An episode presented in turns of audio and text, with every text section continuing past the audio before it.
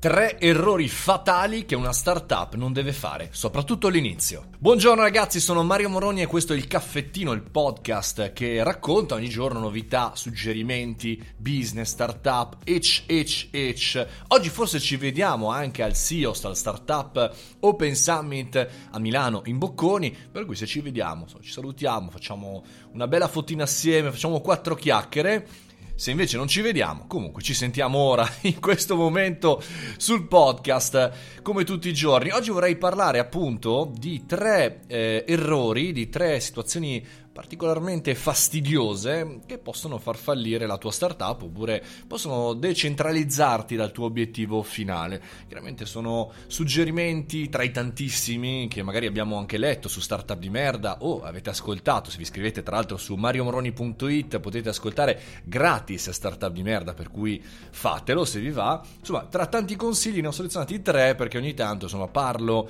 con eh, startup e una delle cose interessanti anche suggerire che cosa non fare. Partiamo subito però. Al numero uno che metto su questi tre c'è l'innovazione non serve a niente. O meglio, l'innovazione da sola non serve assolutamente a nulla, nel senso che eh, un po' è un termine molto molto abusata eh, la parola appunto innovazione, un termine che sembrava qualcosa eh, di importante fino a qualche tempo fa, che però ad oggi innovano un po' tutti, startup innovativi di qua, startup innovative di là.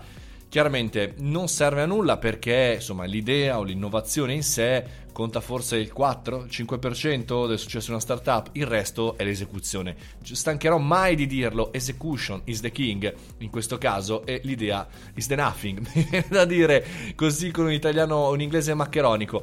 Però insomma questo è il primo punto, l'innovazione da sola non serve a nulla. Secondo punto, seconda indicazione, gli ottimisti fanno altri lavori, cioè non fanno gli imprenditori, non fanno gli start-upper. L'ottimismo senza limiti, insomma, in realtà è una delle qualità sicuramente della buona impresa, ma non è l'unica, anzi, soprattutto se non sai far di conto, soprattutto se non sei realista, soprattutto se non sai spaccare il mercato, l'ottimismo non è il profumo della vita. L'ottimismo è un qualche cosa che ti porta eh, a aspettare che accada qualcosa, perché nel futuro, secondo te, qualsiasi cosa accada andrà meglio. In realtà non va meglio. In realtà bisogna essere positivi, nel senso proprio realista del termine, positivi ma concreti. Far accadere le cose, è questo che è il successo. Far accadere le cose. Le persone di successo fanno succedere delle cose.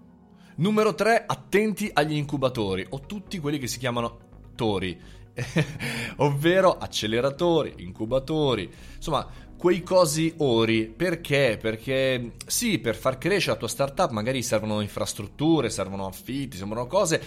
Questo è in un secondo passaggio, quando tu saprai già come funziona, ovvero che traction hai, che trazione hai sul mercato, quanto riesci a generare. L'illusione che abbiamo come startup all'inizio è che basta essere incubati, basta accomodarsi su quella sedia, su, quel, su quello spazio fondamentalmente a, eh, a, insomma, a quello che ce n'è eh, da fare, a quello che c'è da fare da questo punto di vista. Insomma, gli imprenditori non devono essere incubati, gli imprenditori devono scegliere e soprattutto andare in una direzione corretta. Talvolta la scorciatoia, anzi, togliamo talvolta sempre la scorciatoia, non è la soluzione giusta.